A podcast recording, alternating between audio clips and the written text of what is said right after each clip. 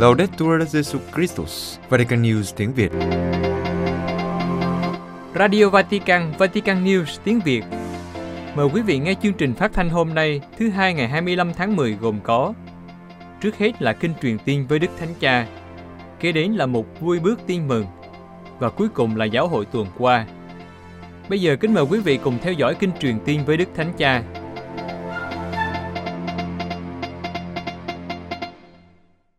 Vào lúc 12 giờ trưa Chủ nhật ngày 24 tháng 10 năm 2021, Đức Thánh Cha đã xuất hiện tại cửa sổ dinh tông tòa để đọc kinh truyền tin với các tín hữu.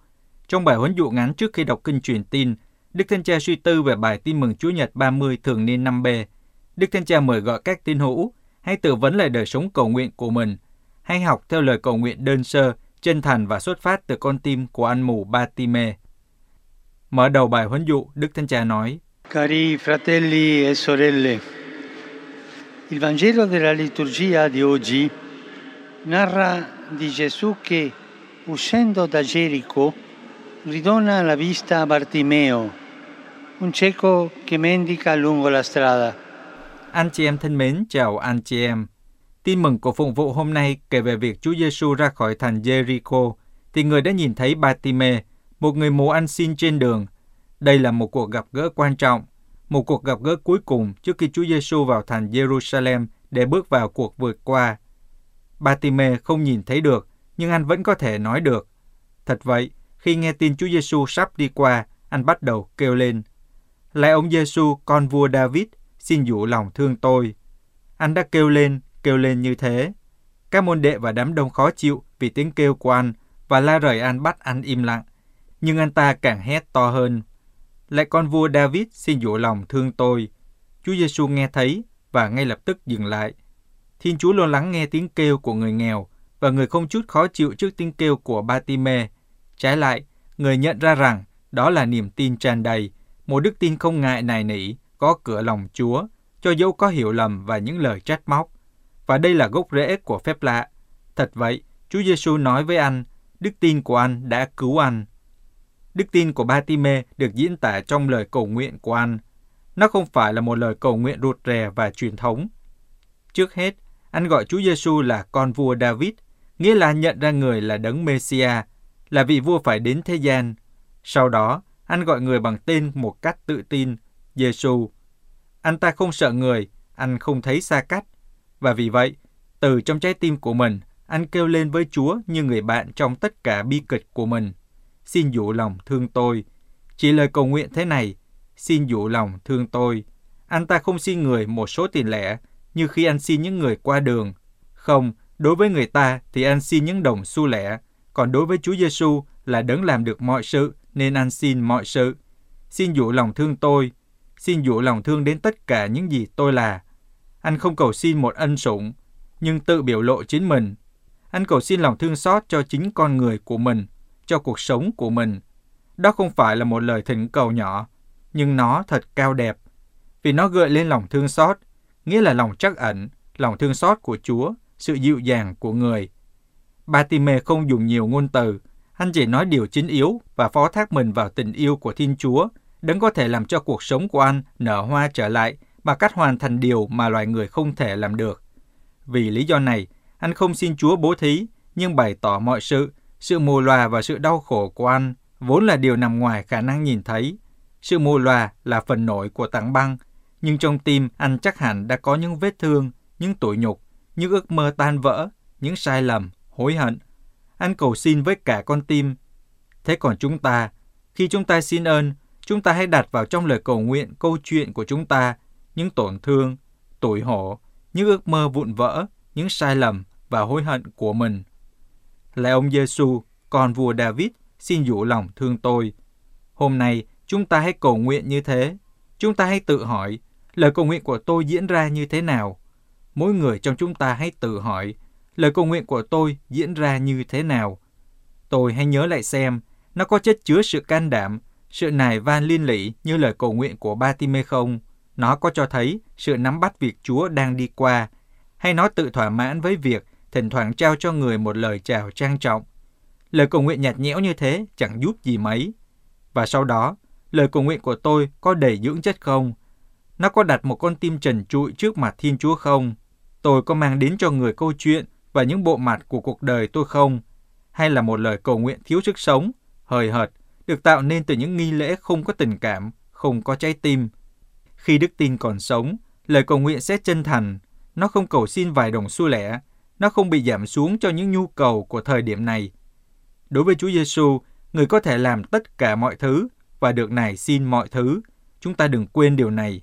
Chúa Giêsu, người làm được mọi thứ và tôi hãy kiên trì nài xin người mọi thứ. Người luôn mong muốn được đổ ân sủng và niềm vui của mình vào trái tim chúng ta. Nhưng tiếc rằng, chúng ta lại là những người giữ khoảng cách vì nhút nhát, lười biếng và không tin tưởng. Nhiều người trong chúng ta khi cầu nguyện không tin rằng Chúa có thể làm phép lạ. Đức Thánh Cha kể một câu chuyện từ kinh nghiệm của chính Ngài. Tôi nhớ lại câu chuyện mà tôi đã chứng kiến về một người cha của một cô bé 9 tuổi mà bác sĩ đã nói rằng con của anh sẽ không qua khỏi đêm đó. Anh ấy đang ở trong bệnh viện và anh đã bắt một chiếc xe buýt và đi 70 cây số để đến đền thờ Đức Mẹ. Nhà thờ đã đóng cửa và anh ấy bám vào cánh cổng và dành cả đêm để cầu nguyện. Lạy Chúa, xin cứu lấy con gái con. Lạy Chúa, xin cho con gái con được sống. Anh ta đã cầu nguyện với Đức Mẹ suốt đêm, khóc lóc với Chúa, khóc từ trái tim. Rồi đến sáng, anh quay lại bệnh viện thì thấy vợ khóc. Và anh ấy nghĩ, con gái mình chết rồi. Và vợ anh ta nói, người ta không hiểu gì hết, thực sự không hiểu. Các bác sĩ nói, đó là một điều kỳ lạ. Con bé có vẻ được chữa lành. Chúa đang nghe thấy tiếng kêu của người đàn ông cầu xin mọi sự. Đây không phải là một câu chuyện. Tôi đã thấy điều này ở giáo phận khác. Chúng ta có can đảm này trong lời cầu nguyện không? Từ đấng có thể ban cho chúng ta mọi thứ. Chúng ta cầu xin mọi điều như Batime. Anh là một bậc thầy vĩ đại, một bậc thầy vĩ đại về cầu nguyện. Và anh Batime có thể là tấm gương cho chúng ta về đức tin cụ thể, bền bỉ và can đảm. Và xin Đức Mẹ, Đức Trinh Nữ cầu nguyện dạy chúng ta hết lòng hướng về Chúa, tin tưởng rằng người chăm chú lắng nghe mọi lời nguyện xin.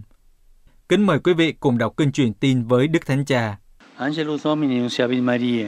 et concepit de Spiritu Sancto. Ave Maria, gratia plena, Dominus tecum, benedicta tui mulieribus et benedictus fructus ventris tui, Iesus. Sancta Maria, Mater Dei, ora pro nobis peccatoribus, nunc et in hora mortis nostre. Amen. Ecce ancilla Domini. Fiat mi secundum verbum tuum. Ave Maria, gratia plena, Dominus tecum, benedicta tui mulieribus et benedictus fructus ventris tui, Iesus. Sancta Maria, Mater Dei, ora pro nobis peccatoribus, nunc et in hora mortis nostre. Amen. Et verbum caro factum est. Et habitavit in nobis. Ave Maria, gratia plena, Dominus tecum, benedicta tui mulieribus et benedictus fructus ventris tui, Iesus. Sancta Maria, Mater Dei, ora pro nobis peccatoribus, nunc et in hora mortis nostre. Amen. Ora pro nobis, Santa Dei Genitrix. Ut igne ficiamur promissionibus Christi. Benedicat vos, omnipotens Deus, Pater, et Filius, et Spiritus Sanctus. Amen. Sau kinh truyền tin, Đức Thánh Cha bày tỏ sự gần gũi với hàng ngàn người di cư, tị nạn và những người khác cần được bảo vệ ở Libya. Ngài nói, tôi không bao giờ quên anh chị em. Tôi nghe thấy tiếng khóc của anh chị em và cầu nguyện cho anh chị em. Nhiều người trong số những người đàn ông, phụ nữ, trẻ em này phải chịu bạo lực vô nhân đạo. Một lần nữa, tôi yêu cầu cộng đồng quốc tế giữ lời hứa tìm kiếm các giải pháp chung, cụ thể và lâu dài để quản lý các dòng người di cư ở Libya và trên khắp địa Trung Hải. Những người bị từ chối này đau khổ biết bao. Có một số trại tập trung thực sự ở đó. Cần phải chấm dứt việc đưa người di cư trở lại các nước không an toàn và ưu tiên cho việc cứu người trên biển bằng các thiết bị cứu hộ và tàu có thể dự đoán trước, đảm bảo cho họ điều kiện sống xứng đáng, các biện pháp thay thế việc giam giữ, các tuyến đường di cư và dễ dàng tiếp cận với thủ tục xin tị nạn. Tất cả chúng ta hãy cảm thấy có trách nhiệm với những anh chị em của chúng ta, những người đã là nạn nhân của tình trạng rất nghiêm trọng này trong quá nhiều năm. Đức Thánh Cha đã mời gọi mọi người hiện diện thân lặng đôi chút để cầu nguyện cho họ. Tiếp đến, Đức Thánh Cha nhắc đến nữ tu Lucia de L'Immacolata, thuộc dòng nữ Tỷ Bắc Ái, đã được phong trên phước hôm thứ Bảy vừa qua. Nữ tu Lucia, một người phụ nữ nhu mì, dễ mến, qua đời năm 1954 ở tuổi 45, sau một đời phục vụ người khác ngay cả khi căn bệnh làm suy yếu cơ thể ngài. Sau đó, Đức Đức Thánh Cha nhắc đến một vị chân phước khác, cô gái trẻ Sandra Sabatini, một sinh viên y khoa, mất năm 22 tuổi trong một vụ tai nạn xe hơi. Cô gái Sandra vui vẻ, hoạt bát bởi lòng bác ái tuyệt vời và cầu nguyện hàng ngày. Cô tình nguyện dấn thân phục vụ những người yếu đuối nhất theo đặc sủng của tôi tới Chúa Don Oreste Benzi. Cuối cùng, Đức Thánh Cha nhắc đến hôm nay là Chúa Nhật truyền giáo thế giới. Chúng ta hãy nhìn vào hai vị tân chân phước là những chứng nhân đã loan báo tin mừng bằng cuộc đời của họ. Đặc biệt, Đức Thánh Cha diễn tả, với lòng biết ơn, tôi gửi lời chào đến nhiều nhà truyền giáo, linh mục, nam nữ tu sĩ và giáo dân, những người cống hiến sức lực của họ để phục vụ giáo hội của Đức Kitô, đôi khi trả giá đắt bằng chính cuộc sống của họ. Họ làm điều đó không phải để lôi kéo, mà để làm chứng cho tin mừng trong cuộc sống của họ ở những vùng đất chưa biết đến Chúa Giêsu. Trước khi kết thúc, Đức Thánh Cha chúc mọi người một Chúa Nhật tốt lành và xin mọi người đừng quên cầu nguyện cho Ngài.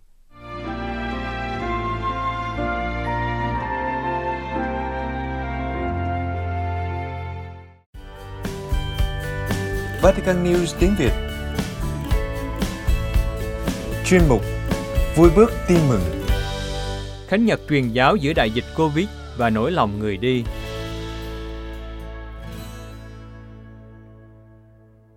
Từ tháng tư này, các cửa nhà thờ đều đóng kín. Bước đường ra đi loan báo tin mừng xem ra cũng bị hạn chế. Nhóm các anh em bạn đường mấy tháng rồi coi như chưa gặp mặt nhau, chỉ có những cuộc gặp gỡ lẻ tẻ, chủ yếu để phụ giúp các học sinh mùa tựu trường và nâng đỡ những trường hợp khó khăn. Hôm nay đây, ngày Khánh Nhật truyền giáo đã cận kề, những vùng trời khác nhau ùa về trong tâm trí anh em chúng tôi, những người muốn ra đi lên đường mà vẫn cứ dậm chân. Thực ra, đường lên báo tin mừng, đường của Thánh Thần. Vì thế, chân không đi thì lòng vẫn có thể chấp cánh bay xa, để từng con đường với những khuôn mặt vẫn hiện rõ trong tâm trí, cùng với những niềm vui và đau khổ, hòa quyện với những hy vọng và lo lắng của chúng tôi. Thực sự, với cuộc đời của người đi thì tất cả là của Chúa và luôn được bắt đầu từ Chúa. Một đấng Thiên Chúa nơi chốn cao xanh nhưng lại vẫn ôm trọn nhân thế, làm trào dân trong chúng tôi khát vọng thẳm sâu. Chính Thiên Chúa nối liền mọi nẻo đường để bước chân của những người bạn đường của Chúa, dù có xa mặt nhưng không cách lòng.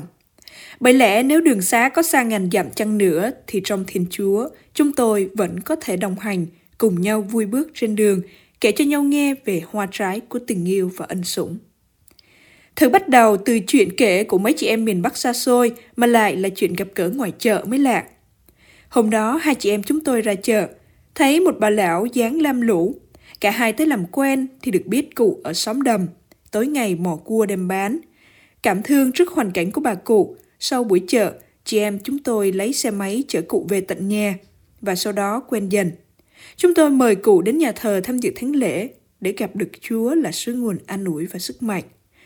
Một thời gian sau, chúng tôi quen thêm người em là cụ bà nhà kế cận, sống một thân một mình, cũng chung nghề mò cua bắt ốc. Và chúng tôi cũng mời cụ đến nhà thờ. Hai thanh già, hai cảnh đời sống bên nhau, nhưng xem ra chẳng đỡ đần nhau được bao nhiêu. Vì bà chị mặc dù ở với vợ chồng cô con gái, nhưng cái nghề lưới cá của con rể cũng vất vả không kém. Thỉnh thoảng cũng bạn bè thêm chén rượu và mất mấy ngày công. Thăm viếng và đưa đón hai cụ tới nhà thờ một thời gian khá dài mà vẫn chẳng tới đâu. Đã vậy, ban đầu khi thấy chị em chúng tôi hay lui tới thăm các cụ, thì gia đình họ hàng cũng muốn ngăn cản. Những lúc nản lòng, quỳ lặng bên Chúa, chỉ biết tha thiết nài van. Chúa ơi, việc của Chúa mà sao Chúa cứ như thể lặng thinh. Và dịp Tết khi lên lãnh nhận lộc thánh, chúng tôi đã nhận được câu trả lời. Thầy sai anh em đi như chiên vào giữa bầy sói. Chứ những vất vả vừa qua nào đáng gì đâu. Nhưng rồi chúng tôi biết Chúa cũng đã cảm thương cho những thần gái trên yếu tay mềm này. Hơn nữa thì chuyện gì cũng cần thời gian, để khi người tung lưới thì không chỉ có hai bà cụ mà là cả họ hàng. Cô con gái của cụ có thời gian đi lao động nước ngoài, biết chút ít về đạo, vì thế rất cởi mở và thân thiện. Những ngày chúng tôi không đến đưa cụ đi lễ thì cô con gái đưa đi. Và gần đây, hai cụ sức yếu, chúng tôi tới thăm thường xuyên hơn, mặc dù rất áp lực của bà con họ hàng không muốn hai cụ đi theo bên công giáo. Nhưng không sao, vì phần hai cụ đã quyết một lòng theo Chúa. Hơn nữa, việc Chúa làm, ai ngăn cản nổi. Trong giai đoạn giãn cách xã hội, hai cụ không thể đi nhà thờ, mà nhà thờ cũng chẳng có lễ. Chúng tôi đem điện thoại cùng với loa đến ngay nhà cho các cụ tham dự thánh lễ online. Hôm nay thì tại nhà bà chị, hôm khác lại nhà cụ em. Đồng thời, trong nhóm chị em bạn đường chúng tôi cũng chia nhau hàng tuần tới đọc kinh tại nhà hai cụ và những nhà trong xóm. Thế là Thiên Chúa của lòng thương xót đã chiếm trọn con tim không những của hai cụ mà cả từng người trong gia đình. Biết mẹ và dì ao ước muốn được lãnh nhận bí tích rửa tội, các con đều vui mừng. Chỉ còn ông cậu thì không ra mặt chống đối, nhưng chẳng mấy bằng lòng. Mọi người nghĩ vậy, vì thế vẫn còn chút e ngại. Đúng ngày mời cha xứ tới nhà ban bí tích rửa tội thì tình cờ ông cậu lại qua chơi. Trong khi chờ đón cha xứ, cô con gái lúng túng và đề nghị với chị em chúng tôi là xin hoãn lại ngày khác. Nhưng chị em thì đã quen với đường nẻo Thiên Chúa và còn thầm cảm ơn Chúa vì đã dẫn đưa ông cậu tới nhà ngay trong ngày trọng đại của hai bà chị. Vì thế, xin gia đình cứ an tâm, hãy nếm thử và hãy nhìn coi để thấy thánh ý Chúa nhiệm màu và việc Chúa làm vượt quá suy tính con người. Quả thật, khi cha xứ đến thì ông cậu vui vẻ đứng ra tiếp đón, đồng thời sốt sáng tham dự các nghi lễ tiếp nhận và ban bí tích rửa tội cho hai bà chị. Một buổi lễ làm mọi người ngỡ ngàng trước đường nẻo của tình yêu Thiên Chúa là đấng cao sang nhưng lại thật gần. Lúc nào cũng tìm dịp để có thể ôm ấp con cái trong vòng tay dịu hiền của người. Nhìn lại những đôi chân vui bước trên đường, gặp gỡ những khuôn mặt và những trái tim đang tìm về bên Chúa và hội thánh. Những bước chân của các chị em đều đặn một tuần ba buổi, chia nhau chiều thứ ba đến nhà ông bà cụ Trương, sáng thứ tư bên cầu đầm và chiều thứ sáu bên xóm thượng. Sáng Chủ nhật thì thay nhau đi đón những người không đi được xe và những người đang tìm hiểu. Những con đường nhìn đâu cũng thấy bàn tay Chúa dẫn dắt thương yêu để chúng tôi vượt qua mọi rào cản. Hay một chuyện khác, trong lần làm quen và đưa một em bị đau ở cầu đầm và một em không được khôn ở bên xóm thượng đi lễ mới ly kỳ làm sao. Đến nhà thờ, các em đâu thể ngồi nghiêm trang như các em thiếu nhi giáo xứ. Mọi người thấy vậy, cứ nhìn chúng tôi xì xầm, kiểu như không bằng lòng. Quả là tiến thoái lưỡng nan. Có những lúc kề cận bên Chúa, đôi chân như muốn tháo lui, mà lòng vẫn mong ước bước tới. Chúa đã soi sáng cho chúng tôi nhớ lại cảnh tông đồ Phêrô trên đường rời Roma chạy trốn Nero đang tàn sát các Kitô hữu.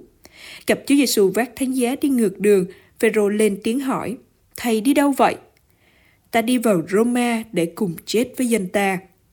Lúc này, chị em chúng tôi mới sáng mắt ra khi hiểu rằng người được sai đi loan báo tin mừng cũng phải biết chia sẻ và ôm ấp cảnh đời của những người mình được sai đến. Ý Chúa đã rõ, người muốn chị em chúng tôi tiếp tục đến với gia đình hai em. Từ đây tìm đến với mấy nhà bên cạnh, đơn giản là thăm hỏi và kể chuyện Giêsu, đồng thời mời đến dự lễ ngày Chúa Nhật.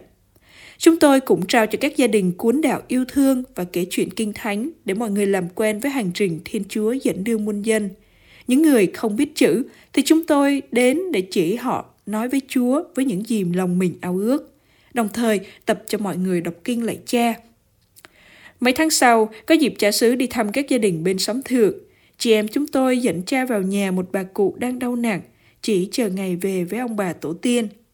Cha xứ hỏi ý cụ và con dâu có muốn lãnh nhận ơn trời không? Cụ gật đầu sẵn sàng. Cuộc gặp gỡ hôm nay đâu phải chuyện tình cờ, nhưng nằm trong sự quan phòng của Chúa.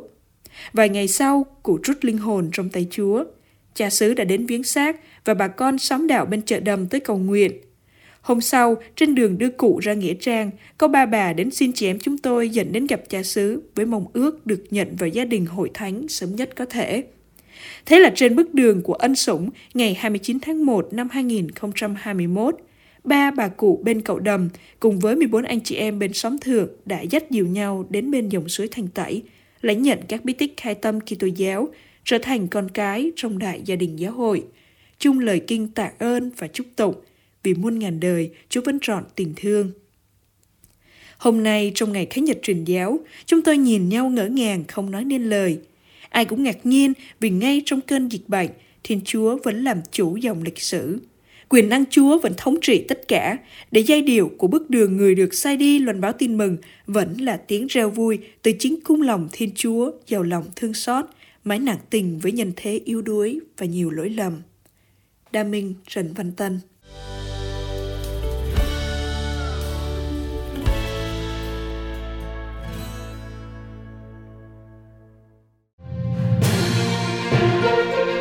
Vatican News tiếng Việt. Chuyên mục Giáo hội tuần qua Bộ Phong Thánh đưa ra quy luật cho các thỉnh nguyện viên án phong thánh. Vatican, ngày 11 tháng 10 vừa qua, lần đầu tiên Bộ Phong Thánh ban hành quy chế liên quan đến thỉnh nguyện viên và vai trò của thỉnh nguyện viên các án phong chân phước và phong thánh. Tài liệu được ký bởi Đức Hồng Y Marcello Semeraro, Tổng trưởng Bộ Phong Thánh, sau khi được trình lên Đức Thánh Cha và được Ngài chấp thuận.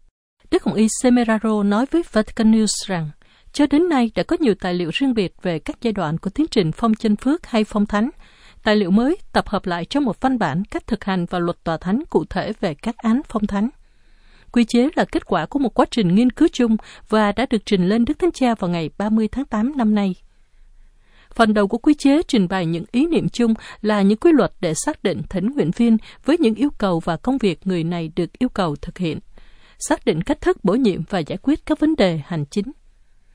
Hai đổi mới quan trọng nhất được giới thiệu trong quy chế dành cho các thỉnh nguyện viên có hiệu lực từ ngày 11 tháng 10 vừa qua, ngày kỷ niệm khai mạc công đồng Vatican II, đó là giới hạn mỗi thỉnh nguyện viên có thể đảm nhận tối đa 30 án phong đang được xét ở bất kỳ giai đoạn nào và các hồng y, giám mục và các quan chức của Bộ Phong Thánh không được đảm nhận vai trò thỉnh nguyện viên.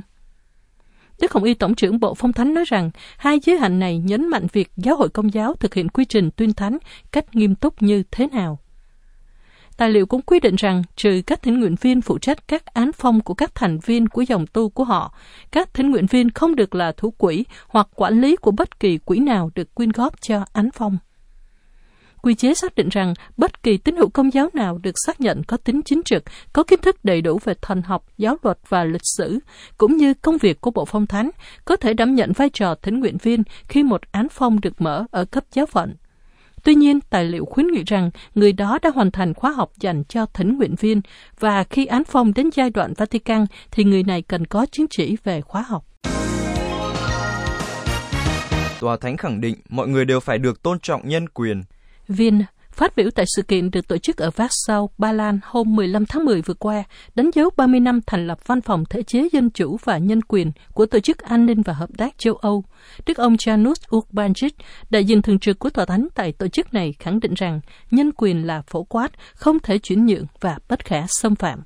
Mở đầu bài phát biểu, Đức ông nói, Tòa Thánh tiếp tục nhấn mạnh cần phải nhìn nhận phẩm giá vốn có, các quyền bình đẳng và bất khả xâm phạm của tất cả thành viên gia đình nhân loại, không phân biệt chủng tộc, giới tính, ngôn ngữ hay tôn giáo, vì đây là nền tảng của tự do, công lý và hòa bình trên thế giới. Đại diện Tòa Thánh giải thích nhân quyền là phổ quát, không thể chuyển nhượng và bất khả xâm phạm. Phổ quát vì nhân quyền hiện diện trong tất cả mọi người, không tùy thuộc thời gian, địa điểm hay chủ thể. Bất khả xâm phạm bởi vì nhân quyền đã hiện diện nơi mỗi người và phẩm giá con người. Không thể chuyển nhượng có nghĩa là không ai có thể tước đoạt quyền này Tuy nhiên, theo Đức ông Ubanchik, để có kết quả, các quyền cơ bản của con người được tuyên bố một cách long trọng là chưa đủ. Chúng còn phải được áp dụng trong thực tế. Ngài than phiền ở nhiều nơi trên thế giới dường như chưa có hồi kết đối với những hành vi vi phạm nghiêm trọng chống lại các quyền cơ bản của con người. Ngài chỉ ra rằng những quyền này không phải lúc nào cũng được tôn trọng đầy đủ, ngay cả ở các nước dân chủ. Ngoài ra, còn cần phải hiểu đúng về khái niệm nhân quyền, bởi vì thực tế có những bất đồng và hiểu sai về khái niệm này. Vì thế, các quốc gia thành viên của Tổ chức An ninh và Hợp tác châu Âu cần phải liên kết trong việc giải thích các nguyên tắc phổ quát về nhân quyền và các quyền tự do cơ bản làm nền tảng cho chiều kích con người. Về phía Tòa Thánh, Đức ông cho biết Đức Thánh Cha rất quan tâm đến sự thay đổi trong việc giải thích một số quyền, trong đó có các quyền mới thường mâu thuẫn với các quyền khác. Hậu quả là làm tổn hại đến người nghèo và người dễ bị tổn thương. Do đó, theo Tòa Thánh, cách tiếp cận có ý nghĩa duy nhất đối với chiều kích con người là tìm kiếm sự hiểu biết chung về các quyền phổ quát và các quyền tự do cơ bản, cũng như bảo vệ và thúc đẩy các quyền này. Ứng dụng cầu nguyện mới của Đức Giáo Hoàng Click to Pray 2.0 Vatican Ngày 19 tháng 10, Vatican đã giới thiệu phiên bản mới và cập nhật của ứng dụng cầu nguyện của Đức Giáo Hoàng Click to Pray 2.0 một đề xuất kỹ thuật số được cập nhật có thể được tải xuống trên nền tảng iOS và Android, cung cấp cho người dùng nhiều đề xuất cụ thể để cầu nguyện cùng với Đức Thánh Cha hàng ngày và hỗ trợ tiến trình thượng hội đồng. Ứng dụng Click to Pray được giới thiệu với mạng lưới cầu nguyện toàn cầu của Đức Giáo Hoàng với sự cộng tác của Ủy ban Thư ký của Thượng hội đồng Giám mục và Liên hiệp các bề trên tổng quyền quốc tế. Nó đề xuất nội dung mới cho việc cầu nguyện và đồng hành với hành trình Thượng hội đồng đang diễn ra cha Frederick Fornos dòng tên giám đốc quốc tế của mạng lưới cầu nguyện toàn cầu của Đức Giáo Hoàng lưu ý rằng, như Đức Giáo Hoàng Francisco nói, trọng tâm sứ vụ của giáo hội là cầu nguyện. Và vì lý do này, Click to Pray dự định trở thành nơi gặp gỡ cá nhân với Chúa và xây dựng cộng đồng cầu nguyện kỹ thuật số trên toàn thế giới. Bettina Raed, điều phối viên quốc tế của ứng dụng, giải thích rằng những người dùng giờ đây sẽ có thể tổ chức kế hoạch cầu nguyện cá nhân của riêng họ, thiết lập những khoảnh khắc cầu nguyện của họ mỗi ngày. Đối với những người không quen thuộc với ứng dụng, ứng dụng có tùy chọn nhận thông báo và nhiều lựa chọn nội dung để cầu nguyện vào bất kỳ thời điểm nào trong ngày, để truyền cảm hứng cho mọi người dấn thân hoàn toàn với ý cầu nguyện của Đức Giáo Hoàng và cầu nguyện cho những thách đố mà nhân loại đang đối mặt cũng như cho sứ vụ của giáo hội. College to Pray hiện được phổ biến bằng 7 ngôn ngữ nhằm mục đích trở thành cầu nối giữa các thế hệ bằng cách thúc đẩy sự tương tác giữa những người dùng, bằng cách mang đến cơ hội tạo ra một không gian cộng đồng chung, nơi mỗi người dùng có thể đăng ý cầu nguyện của mình và chia sẻ những lời cầu nguyện trên toàn bộ mạng lưới. Nó cũng có một công cụ giảng dạy để giúp thực hành cầu nguyện ở mức độ sâu sắc hơn. Hiện nay ứng dụng đã tiếp cận hơn 2 triệu rưỡi người dùng trên tất cả các châu lục, và cho phép hơn 400.000 người dùng cùng cầu nguyện với Đức Thánh Cha theo những ý cầu nguyện của Ngài. Tòa Thánh khẳng định để giải quyết tham nhũng, các chính phủ phải cộng tác. Vienna phát biểu tại cuộc họp thực hiện chiều kích kinh tế và môi trường năm 2021 của Tổ chức An ninh và Hợp tác châu Âu, Đức ông Janusz Urbančić, đại diện thường trực của Tòa Thánh tại tổ chức này, cho biết trong hoạt động chống nạn tham nhũng, các chính phủ không thể giải quyết riêng lẻ, nhưng phải cộng tác với nhau. Tập trung vào chủ đề của buổi khai mạc kiểm tra thực hiện các cam kết của Tổ chức An ninh và Hợp tác châu Âu trong lĩnh vực chống tham nhũng và lãnh đạo tốt, Đức ông Janusz Ubanczyk nói, chống tham nhũng vẫn là một trong những hoạt động chính của tổ chức và liên quan đến vấn đề này, điều quan trọng là phải nhắc lại các quyết định của Hội đồng Bộ trưởng về sự cần thiết phải chống tham nhũng và mối liên hệ không thể thiếu của hoạt động này đối với sự lãnh đạo tốt – một điều khác nữa cũng cần phải nhắc lại, đó là trong hiến trương về an ninh châu Âu năm 1999, các quốc gia thành viên đã nhìn nhận tham nhũng đặt ra một mối đe dọa lớn đối với các giá trị được chia sẻ của Tổ chức An ninh và Hợp tác châu Âu. Nó tạo ra sự bất ổn và ảnh hưởng đến nhiều khía cạnh của an ninh, kinh tế và con người. Đức ông nhấn mạnh, tham nhũng là một hiện tượng không bị giới hạn bởi chính trị hay địa lý, nó tồn tại ở các nước giàu và ở các nước nghèo. Bằng cách phản bội các nguyên tắc đạo đức và các chuẩn mực của công bằng xã hội, Tham nhũng cản trở việc đạt được sự phát triển toàn diện và xóa đói giảm nghèo bằng cách làm suy yếu lòng tin vào các tổ chức công giữa chính quyền và người dân. Tham nhũng làm tổn hại đến hoạt động hiệu quả của một xã hội được tổ chức tốt. Theo đại diện thường trực của Tòa Thánh, tham nhũng không phải là một vấn đề có thể giải quyết cách riêng lẻ giữa các chính phủ. Do đó, cần phải có sự đóng góp quan trọng của các tổ chức xã hội dân sự, các tập đoàn, các tổ chức dựa trên đức tin và các cơ sở nghiên cứu trong việc hỗ trợ nỗ lực của các quốc gia nhằm chống nạn tham nhũng. Đức ông kết luận, Tòa Thánh nhìn nhận rằng vẫn còn có những lý do quan trọng để Tổ chức An ninh và Hợp tác châu Âu duy trì các vấn đề chống tham nhũng trong chương trình nghị sự. Một lần nữa, Tòa Thánh cảm ơn nỗ lực của ban tổ chức và mong muốn có những cuộc thảo luận toàn diện và hiệu quả trong các buổi làm việc tiếp theo.